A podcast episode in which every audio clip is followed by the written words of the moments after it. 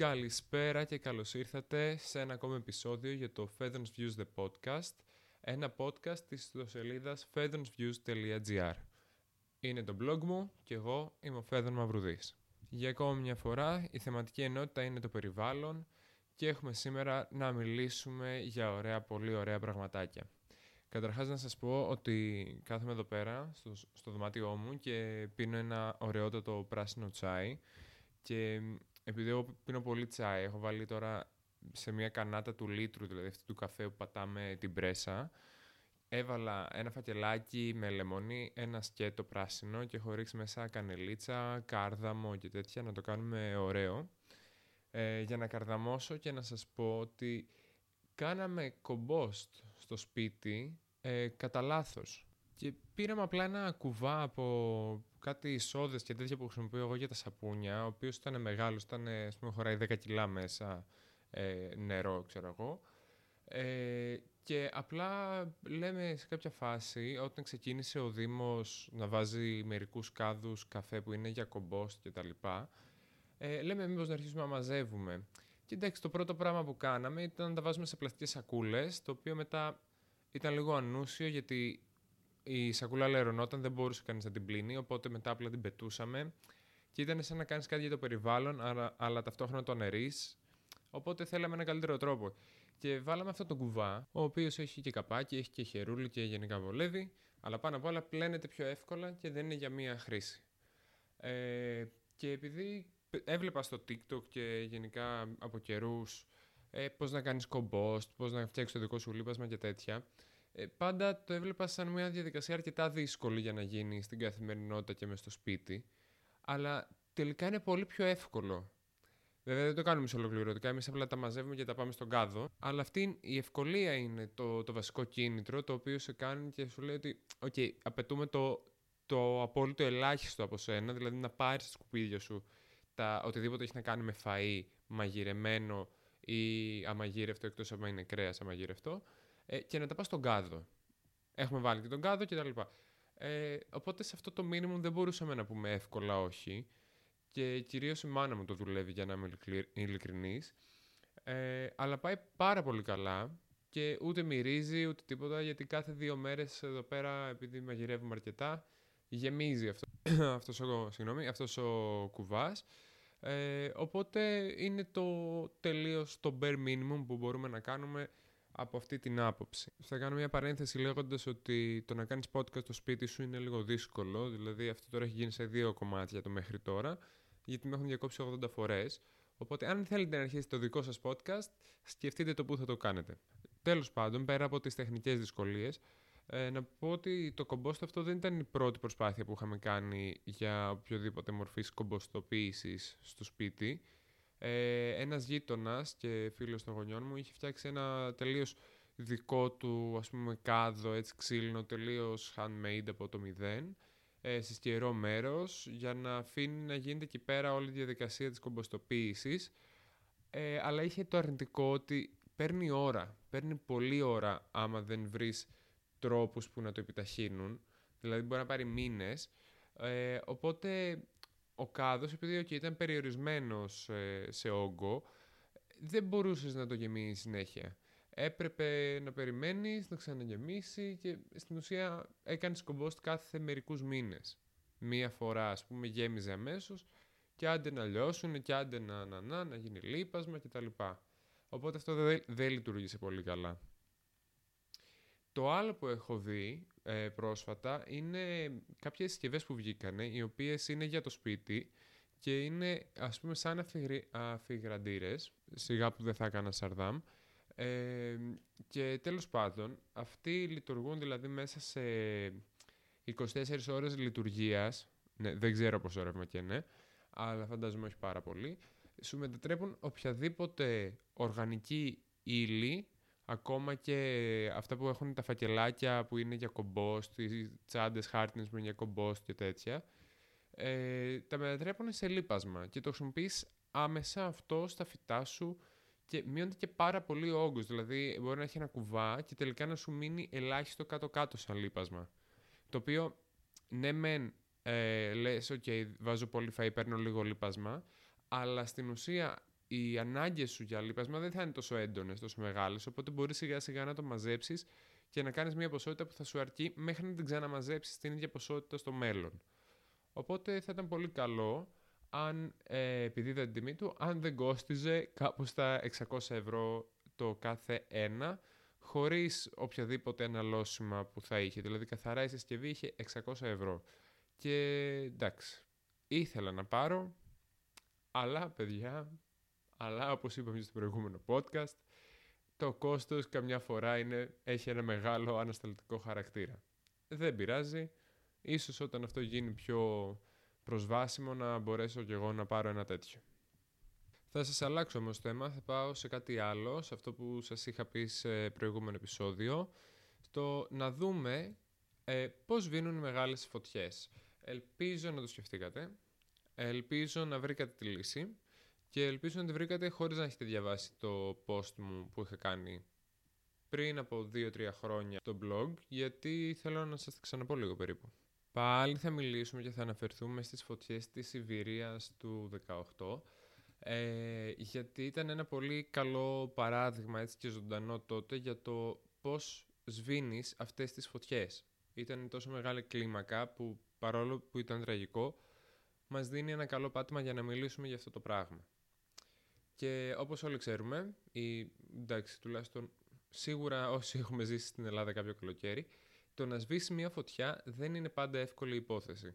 Και επειδή θυμάμαι και ένα μη με μια κυρία από τον μπαλκόνι της που πετούσε με το λάστιχο νερό ή με κανάτες, ενώ έχει πιάσει φωτιά μπροστά από το σπίτι της, και ήταν ειλικρινά σαν να ρίχνεις μία σταγόνα νερό για να σβήσεις, δεν ξέρω, τη φωτιά στο τζάκι, ε, νομίζω ότι μπορούμε να καταλάβουμε την κλίμακα, ε, ότι η κλίμακα δηλαδή είναι πλανητική στην ουσία όταν μιλάμε για τόσο μεγάλες πυρκαγιές και ότι δεν μπορείς απαραίτητα να πας με μάνικες ή με κουβάδες με νερό για να σβήσεις τέτοιες φωτιές.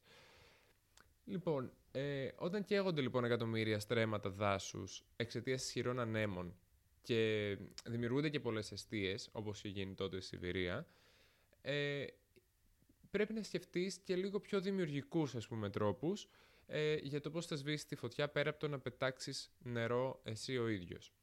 Δηλαδή, αν η πυρκαγιά είναι σχετικά περιορισμένη, τα βήματα είναι πάνω κάτω δεδομένα. Δηλαδή, μπορείς ε, καταρχάς να, να προλάβεις την πυρκαγιά, να μην συμβεί, δηλαδή να κάνεις αντιπυρικές ζώνες, να λάβεις μέτρα προστασίας όπως πούμε, να έχεις βάλει κρουνούς σε διάφορα σημεία, να είσαι ένα πολύ καλά οργανωμένο πυροσβεστικό σώμα και αυτό να έχει και τη δυνατότητα να, για εύκολη πρόσβαση στα σημεία που είναι πιθανό να πιάσει πυρκαγιά. Είναι πάρα πολύ σημαντικά αυτά τα μέτρα, αλλά πέρα από την ενημέρωση και των πολιτών, ξέρω εγώ με κάποιο μήνυμα ή οτιδήποτε για να προστατεύσεις τις ανθρώπινες ζωές, είναι και λίγο περιορισμένα τα μέτρα που έχεις. Δηλαδή μετά δεν μπορείς να κάνεις και πολλά διαφορετικά πράγματα. Πέρα ίσως από το να ελπίζεις σε κάποια βροχόπτωση ή στην αλλαγή της έντασης ή της διεύθυνσης του ανέμου ώστε να περιοριστεί ο αριθμός των αιστειών και η έκταση η οποία καίγεται στην ουσία. Αλλά όσο διαχωρεύει στο χώρο της βροχής, όταν η έκταση της πυρκαγιάς γίνεται πάρα πολύ μεγάλη, ε, η ελπίδα μάλλον δεν είναι και πολύ χρήσιμη. Ε, δηλαδή, σε μια τέτοια οικολογική καταστροφή, οι ακόμα και οι τυπικές προσπάθειες και τα αεροσκάφη ε, έχουν περιορισμένη ισχύ. Γι' αυτό ε, εφαρμόζονται και έχουν βρεθεί άλλου είδους χειρισμοί.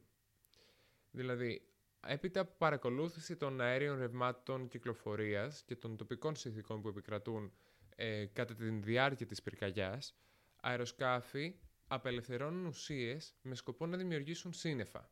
Άρα με κάποιο τρόπο συνεχίζεις να ελπίζεις, απλά αυξάνεις τις πιθανότητες υπέρ σου, ε, πετώντας αυτές τις ουσίες με σκοπό τη δημιουργία βροχής και ιετού γενικά. Ε, αυτή η μέθοδος αποτελεί μέρος της τροποποίησης του καιρού, ενός συνόλου δηλαδή από ανθρώπινες παρεμβάσεις στην ατμόσφαιρα, με σκοπό τη μεταβολή των καιρικών συνθήκων και χρησιμοποιείται πάρα πολύ στην καλλιέργεια. Ε, πώς όμως μπορούν κάποιες ουσίες να δημιουργήσουν νέφη και ποιες είναι αυτές; Νέφη μπορούν να δημιουργηθούν ε, όταν μια αέρια μάζα, δηλαδή ένα κομμάτι αέρα χοντρικά, ψύχεται και ελαττώνει την ικανότητά της να κατακρατήσει υδρατμούς. Γενικά, ένα μέσο, ε, μπορεί, μπορεί να μην είναι για όλα τα μέσα, αλλά ο κανόνας είναι ότι όσο πιο υψηλή θερμοκρασία είναι, τόσο μεγαλύτερη ικανότητα έχει να κατακρατήσει υδρατμούς. Άρα όταν ψύχεται η ικανότητα αυτή μειώνεται και έτσι συμπιέζονται κάποιες σταγόνες και αρχίζουν και πέφτουν. Άρα έχουμε βροχή. Άλλος τρόπος για να συμπυκνωθούν είναι όταν στην αέρια μάζα αυξάνεται το πλήθος των πυρήνων συμπύκνωσης των υδρατμών, που είναι ουσίες οι οποίες που υπάρχουν στην ατμόσφαιρα κυρίως στη στερεή μορφή και έχουν την ικανότητα να ενώνονται με υδρατμούς συμπυκνώνοντάς τους.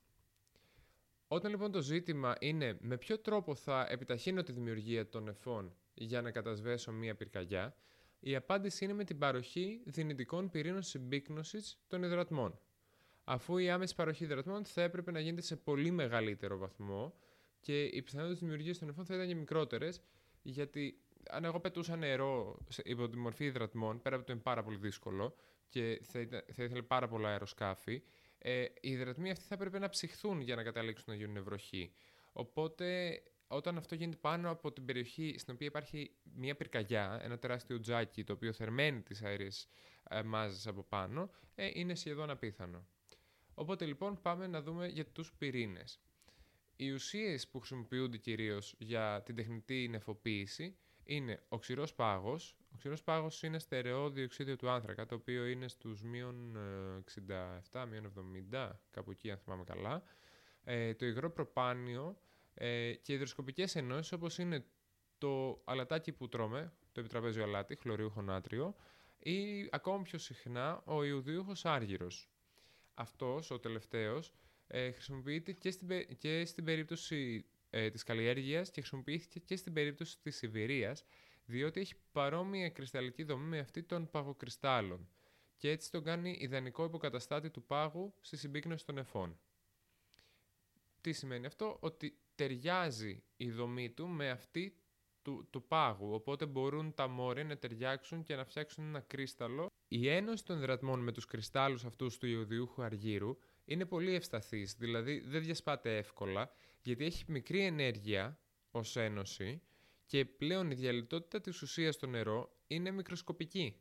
Δηλαδή, διαλύεται σχετικά δύσκολα στο νερό ο ιουδίουχος άργυρος. Συγκεκριμένα, η μέγιστη δυνατή ποσότητα ιόντων αργύρου από τη διάλυση του συγκεκριμένης ουσίας κατά την τροφοδοσία των νεφών υπολογίστηκε ότι είναι περίπου 0,984 μιλιγκράμμ αναλύτρο. Υπάρχει και σύνδεσμος για την έρευνα στο αντίστοιχο post στο fedonsnews.gr και απέχει πάρα πολύ από την πραγματική μικρότερη τιμή αφού τα ιόντα αργύρου ενώνται και με ουσίες του περιβάλλοντος. Αυτό σημαίνει ότι οι κρύσταλλοι διατηρούν τη στερεή τους κατάσταση όταν έρχονται σε επαφή με το νερό, γεγονός που τους θέτει ικανούς πυρήνες νεφοποίησης. Αλλά όσο καλό κι αν είναι, όσο κι αν έχει ταιριάξει αυτή η μέθοδος σε τέτοιες πυρκαγιές, οι προσπάθειες κατάσβεσης δεν θα μπορούσαν να βασιστούν αποκλειστικά στη δημιουργία νεφών. Όσο σημαντική και αν είναι η εφαρμογή αυτού του χειρισμού για μεγάλες αιστείες, δεν είναι πάντα αποτελεσματική αφού δεν εγγυάται τη δημιουργία ιετού, πόσο μάλλον σε ικανή ποσότητα για την πλήρη κατάσβεση της πυρκαγιάς. Να πω κιόλας ότι η ετός εννοούμε είτε βροχή, είτε χιόνι, είτε τέλος πάντων νερό το οποίο πέφτει από τα σύννεφα στο έδαφος. Αλλά το θέμα είναι ότι και να δημιουργηθούν τα σύννεφα, μάλλον η ποσότητα αυτή δεν θα είναι αρκετά ικανή για να κατεσβέσει από μόνη της πλήρως την πυρκαγιά. Περισσότερο σαν ανασταλτική είναι παρά σαν ε, το νούμερο ένα μέτρο για την κατάσβεση. Αυτό που θέλω να πω είναι ότι δεν υπάρχει ένα μέτρο, ένας χειρισμός που να αντικαθιστά όλους τους άλλους, πόσο μάλλον όταν μιλάμε για πυρκαγιές αυτού του μεγέθους. Οι τυπικές και πιο αποτελεσματικές ενέργειες καταπολέμησης μιας φωτιάς ε, αυτής της έκτασης είναι απαραίτητες για τον περιορισμό των μικρότερων αιστειών. Δηλαδή, δεν τα αφήνουμε όλα στην τύχη και σε μία βροχή που ίσως γίνει, είτε είναι τεχνητή είτε όχι, αλλά αντιμετωπίσουμε τις μικρότερες αιστείες για να μην ε, αναπτυχθούν κι αυτές και να μην ξεκινήσουν κι άλλες. Σίγουρα, σαν διαδικασία δεν είναι καθόλου απλή. Είτε μιλάμε για πιο περιορισμένες πυρκαγιές, είτε μιλάμε για τεράστιες πυρκαγιές με πολλές αιστείες. Ειδικά όταν οι συνθήκες δεν το επιτρέπουν, όπως είναι η καλοκαιρινή άνεμη εδώ πέρα στην Ελλάδα. Αλλά αυτό δεν μας παρηγορεί και λέμε ότι α, δεν μπορούμε να κάνουμε τίποτα, σηκώνουμε τα χέρια ψηλά. Πρέπει κάθε πολιτεία και κάθε κράτος να είναι ακόμα καλύτερα οργανωμένη. Αν το, στο κράτος υπάρχουν κάποια δάση τα οποία επί δεκαετίες καίγονται, προσπαθείς να τα προστατεύσεις. Και επειδή δεν έχω δει ιδιαίτερα μέσα προστασίας των δασών από την πολιτεία, ανεξάρτητα από το κυβερνών κόμμα, όποιο και αν είναι αυτό, κανένα δεν έχει βάλει μεγάλη προτεραιότητα, ε, εγώ θα το λέω και θα το ξαναλέω ότι πρέπει τα μέτρα να αυξηθούν, πρέπει τα μέσα που έχουμε να αυξηθούν και να τα προσέχουμε ακόμη περισσότερο γιατί όσο και η κλιματική αλλαγή συνεχίζει με τους ρυθμούς στους οποίους συνεχίζει τώρα ε, θα γίνονται όλο και περισσότερες πυρκαγιές όλο και πιο εύκολα στην Ελλάδα και αυτό απαιτεί ε, να υπάρχουν τα κατάλληλα μέσα και οι κατάλληλοι χειρισμοί γρήγοροι, έγκυροι και αντίστοιχα να υπάρχει και η κατάλληλη χρηματοδότηση σε πυροσβεστικά μέσα, πυροσβέστες και ό,τι άλλο χρειάζεται για την πρόληψη και για την έγκυρη ανταπόκριση των πυροσβεστών σε πυρκαγιές. Ανεξάρτητα από το μέρος το οποίο είναι, τα δάση πρέπει να είναι καλυμμένα. Και δεν είναι πάντα υπεύθυνες μόνο οι κυβερνήσεις. Υπάρχουν και ένα σωρό άλλοι οργανισμοί οι οποίοι έχουν τρόπους, έχουν τα μέσα και σίγουρα έχουν τους τρόπους να βρουν τα λεφτά ας πούμε οι μη κυβερνητικές οργανώσεις ε, για να φτιάξουν μέσα και να επέμβουν σε, με δημιουργικούς τρόπους κιόλας σε πράγματα όπως είναι η προστασία του περιβάλλοντος. Για παράδειγμα, θα μπορούσε κάποιος να συλλέγει δωρεές για, από τον απλό κόσμο για να αγοράσει κάποια στιγμή ακόμα και ένα παραπάνω πυροσβεστικό όχημα. Δηλαδή σε ένα χωριό ή σε ένα νησί αυτό μπορεί να κάνει τεράστια διαφορά ξαφνικά να υπάρχει ένα παραπάνω πυροσβεστικό όχημα ή να δίνει, να πληρώνει άτομα που θα αναλαμβάνουν δράση ως πυροσβέστες σαν, σε ώρα ανάγκης βασικά, όχι σαν δεύτερο επάγγελμα, σε ώρα ανάγκης. Δηλαδή θα μπορούσαν να υπάρχουν άτομα τα οποία, ε, για παράδειγμα σε ένα νησί, αν ξέσπαγε μια φωτιά, θα, θα πήγαιναν και θα λειτουργούσαν ως πυροσβέστες. Δηλαδή θα δούλευαν και θα εργάζονταν κοντά στο πυροσβεστικό σώμα, ώστε να μπορούν να αντιδράσουν έγκαιρα και να προλάβουν τη χειροτέρευση μιας πυρκαγιάς. Και αυτό είναι ένα μέτρο το οποίο ναι, μεν μπορεί να μην το σκέφτηκα τώρα τελευταία στιγμή, αλλά το σκέφτηκα εγώ. Δηλαδή, μπορεί να το σκεφτεί οποιοδήποτε και μπορεί να σκεφτεί και άλλα καλύτερα και πιο αποτελεσματικά μέτρα ανάλογα με τις ανάγκες περιοχής. Το θέμα είναι ότι δεν θέλουν. Είτε είναι οργανώσεις, είτε είναι οργανισμοί φιλανθρωπικοί, είτε είναι υπέρ του περιβάλλοντος.